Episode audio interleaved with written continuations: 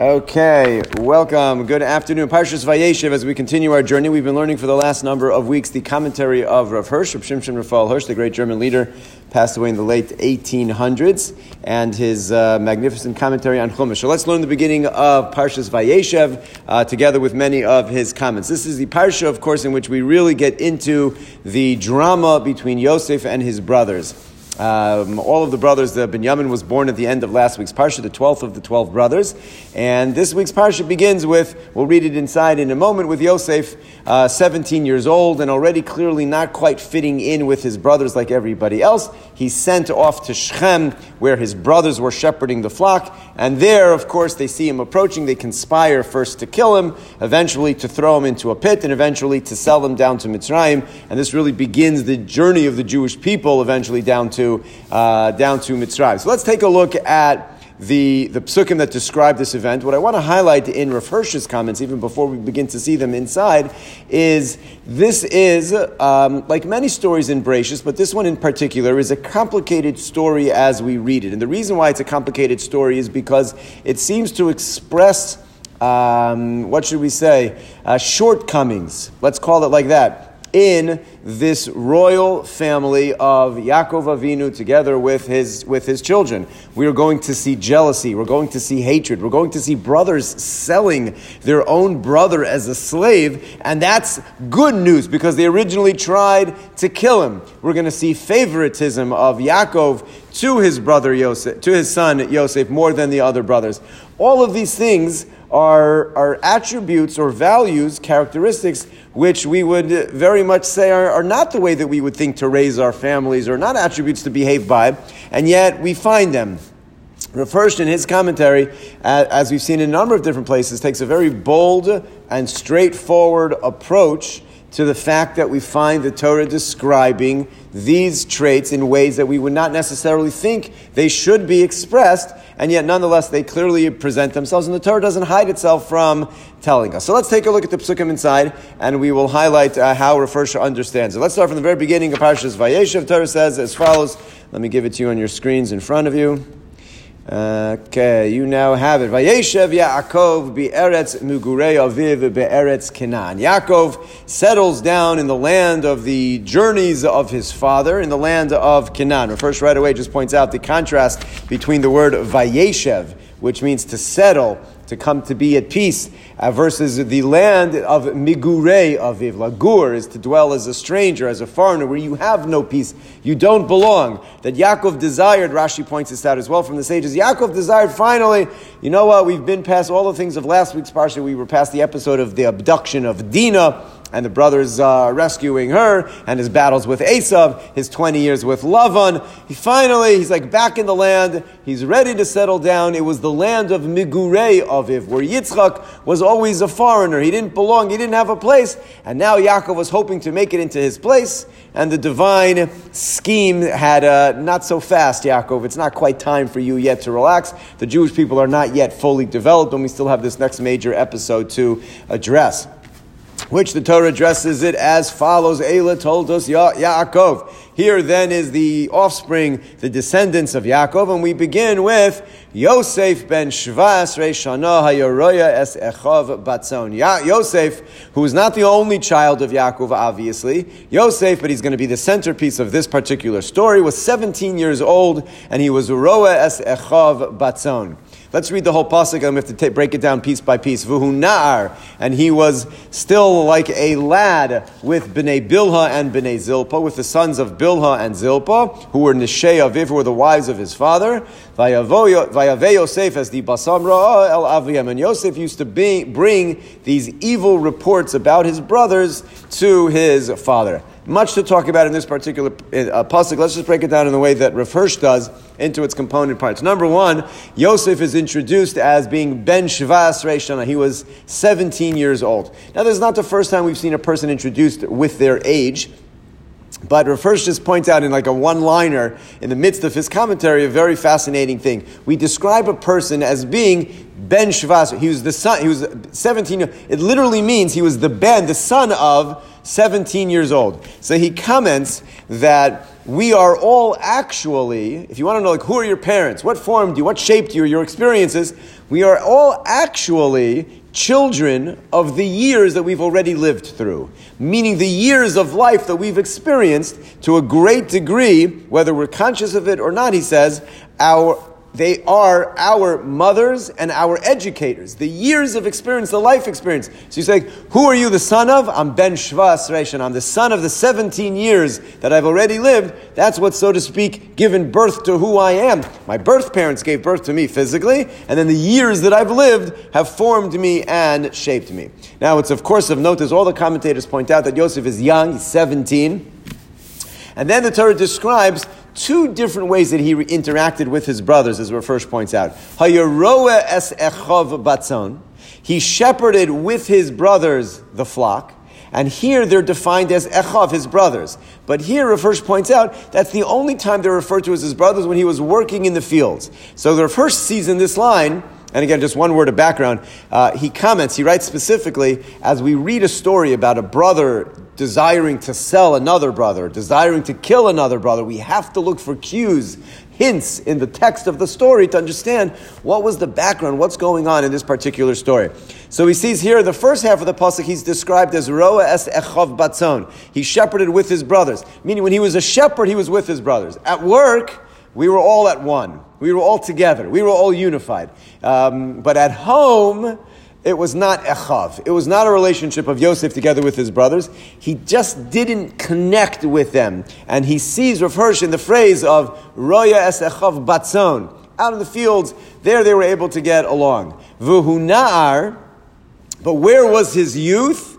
As Bnei Bilhav, yes, Bnei Zilpa, Nesheyaviv. With the four brothers that he had, the six from Leah, he only seemed to get along with them like at work, in a work type of relationship. But with the other four, who were the children of the maidservants of Bilhah and Bnei Zilpa, there he was a nar. There he was at ease. He was a child, he was a youth growing up. And they, these four sons, are not defined in the Torah by as his brothers.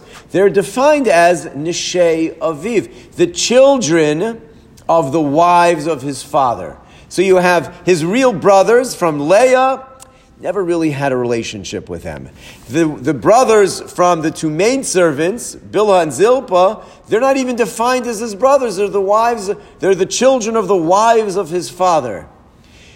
Rav Hirsch says what you see and hear is the description of a child being brought up without a mother and without a brother. It's a motherless and a brotherless existence. Surrounded in a home with lots of people, but he's alone. He doesn't share the brotherhood with his brothers, and he doesn't share a mother. His mother died in last week's parsha in childbirth with his, with his younger brother Binyamin. So his younger brother is too young to be a companion for him. He doesn't have a mother, and he never connected with his brothers.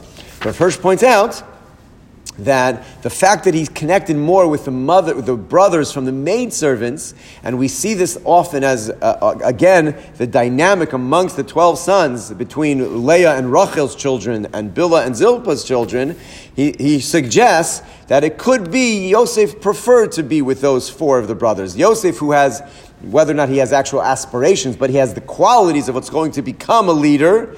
Seeing these brothers, it could be, he says, possibly they submitted a little bit to him. Perhaps they flattered him a little bit somewhat, and he enjoyed hanging out with them because it gave him a position that he could, did not enjoy with the brothers of, with the brothers of Leah. He brings this dibasam oil avihem. He brings this evil report. Rashi and uh, the, many of the commentators have much to say about what specifically he brought, but let's let's leave aside. We have much to much to cover.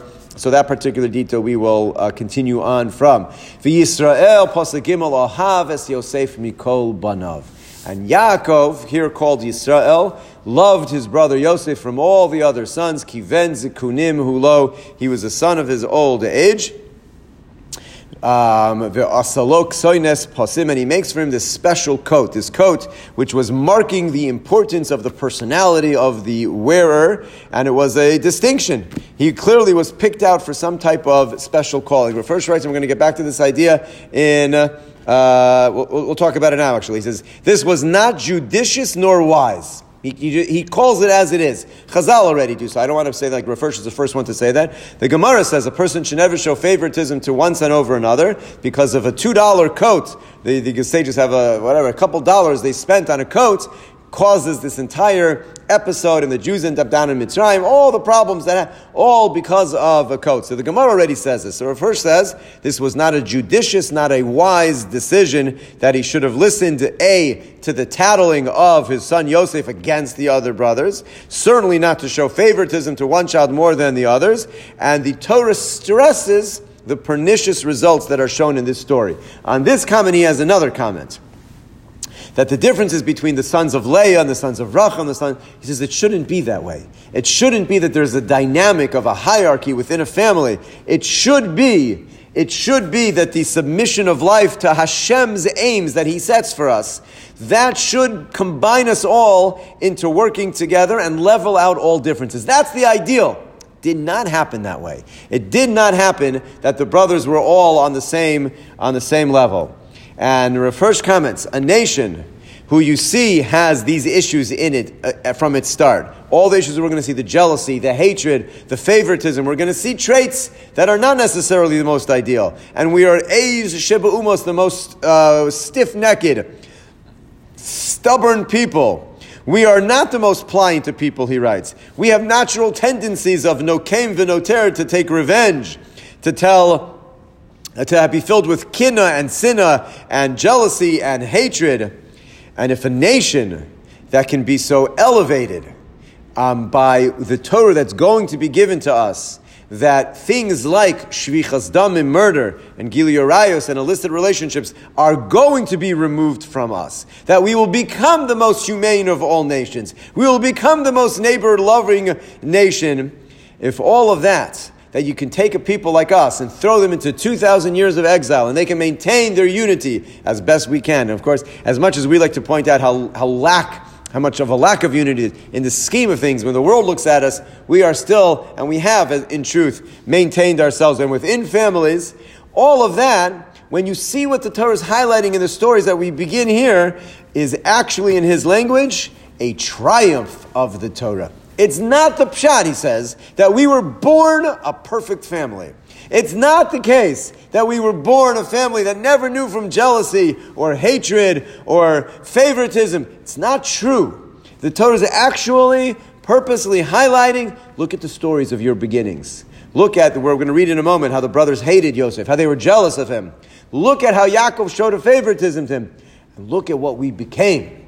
Look at how we've led the light, the world in bringing morals and ethics and values to the world, that is a triumph of the Torah that we were given that shaped us, that formed us, that took all of the natural tendencies that we had, similar to so many other nations, and made us into a people that is indeed different from all other nations. And the Torah did not come from us, the Torah came to us in His language, and the Torah's first glorious victory is in its conquest of us. And when you look at what we've become as a people, that is a testimony to the power of Torah in shaping a nation over centuries. Let's continue on. Pasuk Dalid.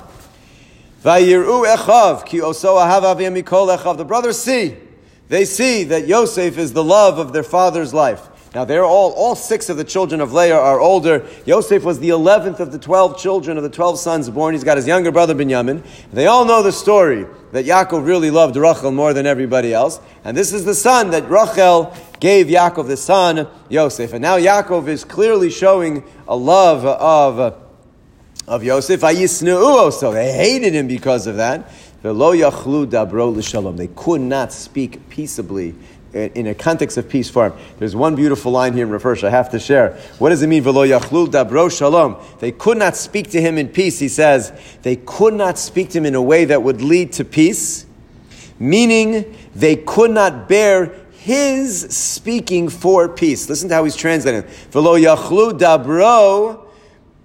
Dabro.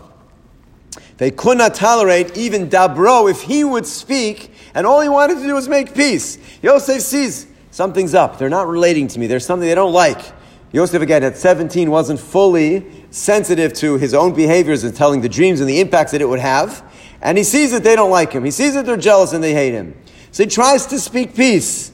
And they couldn't even bear his attempts at speak when he wanted to speak peacefully to them. Listen to this, this, this comment, this one sentence from a verse. They took nothing from him in a sp- friendly spirit.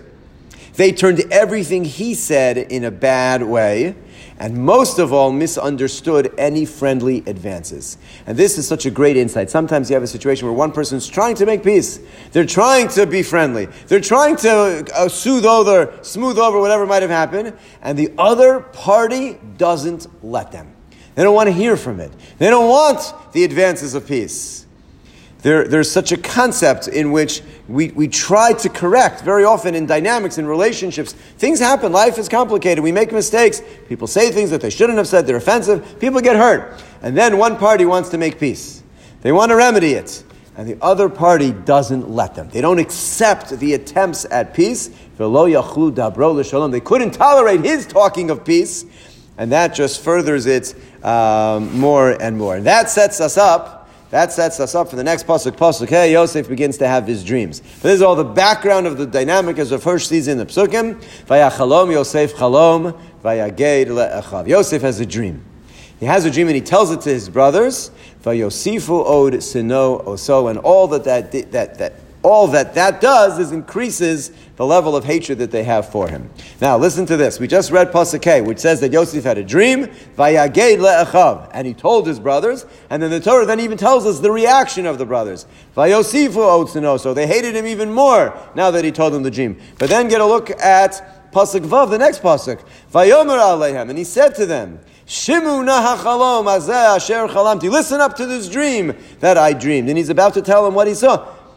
Very strange, says the verse. Pasuk Hay said he had a dream. He told it to them, and they hated him. And then Pasuk Vav says, and he said to them, "Listen to this dream that I had." I thought you just told him in Pasuk Hay. Why is Pasuk Vav saying again that he calls them and he says, "Listen"? Says the verse beautifully like this: He had his dream and he started telling it to them. And as soon as he started telling it to them, they wanted nothing of it. They stopped him. They said, "We don't want to hear of your dreams." And that's Pasuk He had a dream, Vayaged lechav. He told them, but they didn't even let him finish, and they began to hate him even more. And then he persists, and he runs after them, and he says, No, Shimunan, Pasuk come, come, listen. You have to hear this dream that I have had. Now, the Gemara talks great, at great length about how much value to place behind a dream. But clearly, Yosef, his father Yaakov, in his dream with the ladder, and, a couple weeks ago's parasha also, there's value that they certainly took the dreams to be very serious. Let's take a listen to the dream. The dream, there are two dreams that we're going to have. Here is the first in Pasuk Zayin. Vihine. We're going to see, as Rav points out, the word vihine appears three times. It's going to break the dream down into three components. Vihine, he says to them, as he chases them down, and they don't want to hear it, and he sort of force feeds them his dream. We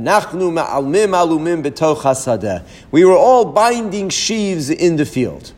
That's what, that's what was going on there. Vihine, kama alumasi v'gam nitzava. My binding, my sheaf that I had bound up stood up, v'gam nitzav, and remained upright.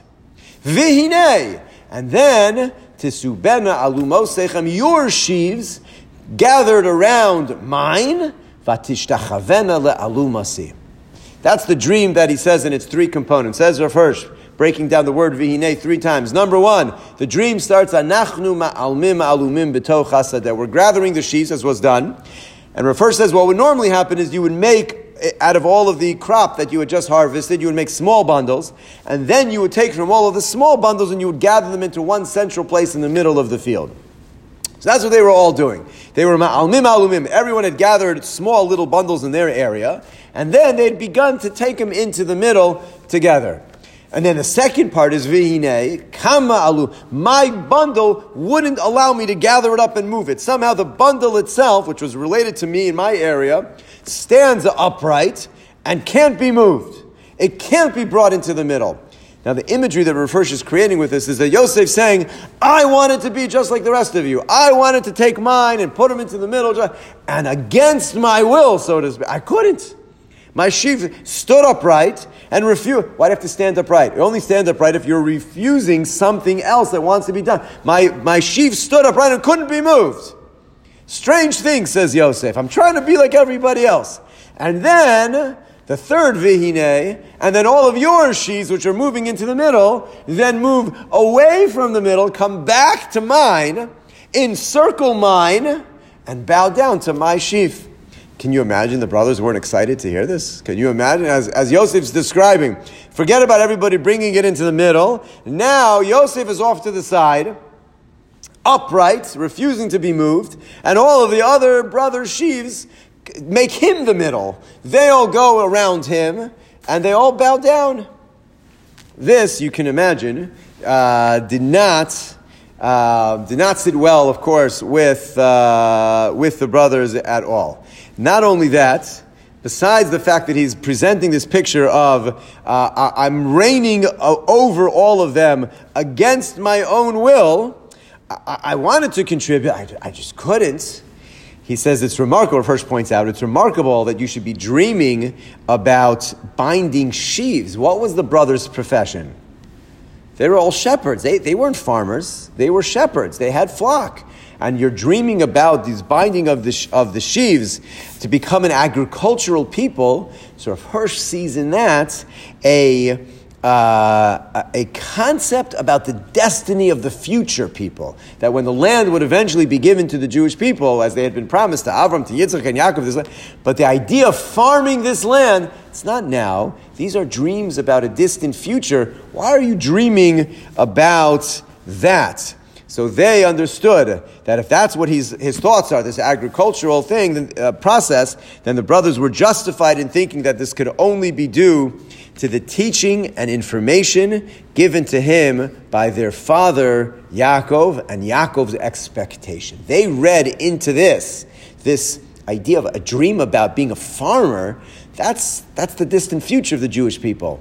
They know that their father has something for Yosef, and they saw that this was a manifestation of that, that Yaakov must have been telling him and instructing him about the role that he's going to play in that deep future.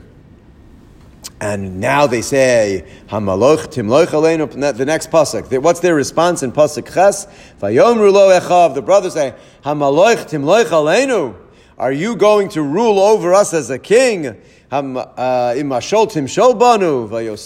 Sinoos al. You're to be. You're to. Um, reign over us. They hated him even more for the dreams that, that he had. Now, he then shares a second dream. Then he has another dream. So the Torah leaves it at that. He has his first dream. The brothers hate him.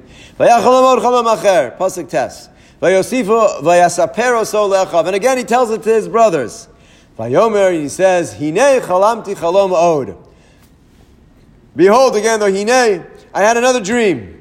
He says, in my dream, there was a sun, and there was a moon, and there were 11 stars that were bowing down to me. Now, we, the readers of this, already know the, the interpretation. But just for a moment, if you can clear your minds and listen to this dream. Yosef says, it's no longer my sheaf. He's no longer referring to grain that's a representative of him. It's him himself. He's saying, I'm in my dream and the sun and the moon and 11 stars are bowing down to me. Now, we of course understand that it's the, the sun and the moon represents Yaakov and Rachel, and the 11 stars represent the 11 brothers. That's not the only interpretation that's forced into, uh, not forced, that, that you have to force into such a, the dream can mean many other things. That, that Yaakov and Rachel should be the sun and the moon, it could be. Uh, it, it certainly is, it, we're going to see in a moment. But the brothers hear this dream. One could simply just say, again, remember in those days, the sun and the moon and the stars, we refer to in the Gemara, an idolater is referred as a Oved Kochavim, someone who worships the stars. That was the primary form of idolatry. So maybe this dream represented something of Yosef thinking of himself as a god, in which all of the stars and the moon and the sun were going to bow down. There could be other interpretations of exactly what it meant that Yosef said all of these things was happening, they were bowing down to me. But the Torah doesn't give us a reaction yet from the brothers. It just says, now we know that they hated him from the first dream, but now in verse 9, Pasuk Tes, the Pasuk says he had another dream. He told him about the sun and the moon and the stars bowing down to him, and no reaction yet from the brothers. The next Pasuk, Vayisaper el aviv. He tells it to his father and to his brothers. Vayigarbo aviv. And his father now berates him for telling him this dream. Vayomerlo and says to him, Ma asher chalamta. What kind of dream is this? Havo navo anivi imcha. Is, my, myself and your mother, ve'achacha and your brothers, le'ishtachavos lecha arza. We're going to be bowing down to you, Yosef. What kind of narishkeit is this? Now, we're already familiar with this. But if you're the brothers, put yourself back as Rav does for us. They hear this dream of the stars and the sun and the moon, and they think Yosef's lost his mind. He thinks he's going to become some type of deity, that he wants everything bowing down to him. And then what do they hear from their own father? How did their father interpret the dream? It was Yaakov who says, This is not about Yosef thinking he's some type of God. This is actually Yaakov interpreting the dream as Yaakov and Rachel as the star, as the sun and the moon, and that the eleven stars represent the eleven brothers. Yaakov is the one who says, "What me and your mother and your brothers are going to bow down to you." And the brothers here, that's the interpretation. Our own father sees in the interpretation of this that Yosef's dreaming of becoming a king over us, not just that he's lost his mind and he's thinking he's a deity. Our father's the one who interprets it. And that's where we then get to Vayikan Ubo Echav. The brothers become very jealous. Vayikan Ubo, we had already Sinna. They already were jealous because the Torah says they saw how much their father loved Yosef and they hated him. And now we get Vayikan Ubo Echav. They were jealous of him. The Aviv Shamar Sadavar. But their father was like keeping it in his mind, like waiting to see maybe indeed this will at one point come true. Now, what happens next? What happens next is uh, very critical pasuk. Vayelchu echav liros es tzon avihem bishchem. The brothers go. Um, here it is in front of you. I made it a little bit bigger. Vayelchu echav. Well, the brothers had gone to pasture the father's flock in Shechem. A couple of very important points here to tie up the idea that Rav is developing if you only had the Hebrew in this pasuk, "Vayelchu echav liroset tzon avihem b'Shechem," you would see one simple idea: the brothers went to shepherd the flock in Shechem. One who is reading this as laning it from the Torah will notice under the second word of echav what's called an asnachta, which means it's a pause. So that you would read it as follows when we're going to lane it on Shabbos morning: Vayelchu echav stop liros et son avihem b'Shechem. The brothers went. Period to, to, to bring the tzon, to bring the sheep to pasture in Shechem. Why is there a period in the middle of the sentence? It should have been one sentence. The brothers went to shepherd the flock. It's not how the Torah wants you to read it. It's the brothers went, period. They took the sheep to Shechem. So Hirsch says, what you see in the Torah is trying to highlight, the brothers needed to leave. They just needed to get out. They could not be around. Yosef is, is talking Narishkeit. He's talking about becoming a king. He's talking about their sheaves bowing down to him. He's talking about the sun and the moon and the stars, which Yaakov, their own father, said represents them bowing down to him. They left. Where they just needed to leave. They needed to get away from him. Where do they choose to go? They go to a place called Shechem. Now, Shechem as Rav Hirsch points out, is about 80 kilometers away from Hebron where they were living. That's a long journey to shepherd your flock. Why are they going specifically to Shechem? So he says it's not by chance that that's the place where they specifically choose to go. Shechem was very prominent in last week's parsha. That is where their sister Dinah was abducted by the person Shechem. Shechem was also a person. He was the son of Hamor, who was the leader of the city of Shechem. The city was had to share the same name as his, as the prince of Shechem, and that's where Dinah was abducted. And they tried to last week's parsha convince the brothers and Yaakov that he that she should be married to Shechem. And the brothers made a deal. They said, we'll, we'll allow her to marry you if you become like us, and everybody has a bris milah, and the entire city has to do so. And they agreed. The whole city has a bris milah, and then Shimon and Levi um, break into the city on the third day and basically decimate the city and rescue their sister Dinah. Why is this the place where the brothers return to now shepherd their flock? They go back to the city of Shechem, this decimated city of Shechem. So Hirsch says because the city represents something. The city represents the place where the feeling of their all belonging together was brought so energetically to the family. A place in which Shimon and Levi spoke the words, achoteno. Are we going to allow our sister to be treated like a zona, like a harlot? The whole family will stand united together as one man in one, if one single member is threatened from the outside, we will all band together and stick together to honor and the independence of the whole um, as it needs to be. And therefore they said, this represents and refers to understanding what the brothers saw as the threat of Yosef. They saw that we have a problem here. And when they're going to, uh, just as before we get to their full interpretation, what we're going to see when they go down to Mitzrayim in a couple weeks, Parshios will read, and they see that things are strange are going on with the goblet being stolen and their food and their money being returned. They can't figure out what's going on, and they say, and then Shimon is taken and put in jail. They say, you know why this is happening to us? They say because our brother cried out to us from the pit, and we didn't have the heart. We were cruel to him and Rav Hirsch points out, as others do as well, they never regretted selling him. They never regretted that. They, they understood that there was the, they told the very end that it was the right decision to make. They regretted being cruel about it. They regretted to not hearing his cries of their brother. But the decision, they stood by always. How did they come to such a decision? So first they went to Shechem, which was the place where they had been unified, the place where they acted together as one to protect the, the whole. And they said, our future, not just our future, the future of the Jewish people, the future indeed of the entire world, Rav Hirsch writes, is threatened by the presence of Yosef as they understood him, because they said it was not so long ago that Nimrod introduced the idea of kingship to the world. He introduced the idea of one person ruling over, and when one person rules over, as their cousins had been enslaved under the Alufim and the kings of Seir and Edom, Seir and Edom, which we read in last week's parsha, that is where, and what they saw everywhere around them, what they saw what a king meant, the king meant taking the inhabitants and considering them as mere bricks for the building of the fame and ambition of the dynasty and lowering the status of all of the local individual people. That's what they saw a king does. Uses the people for his own purposes, uses the individuals for whatever he needs. It's his own glory that's the only thing that matters. And the brother said, We have a different mission in life. Yeah, that's the kingship that we see all around us. We have a different mission in life. We have a mission of unifying everybody under the reign of Hashem above. We are all equal under that purpose and under that goal. And Yosef dreaming about us bowing down to him dreaming about his sheaf being off, not in the center. He's off on the side, and we all go and follow him.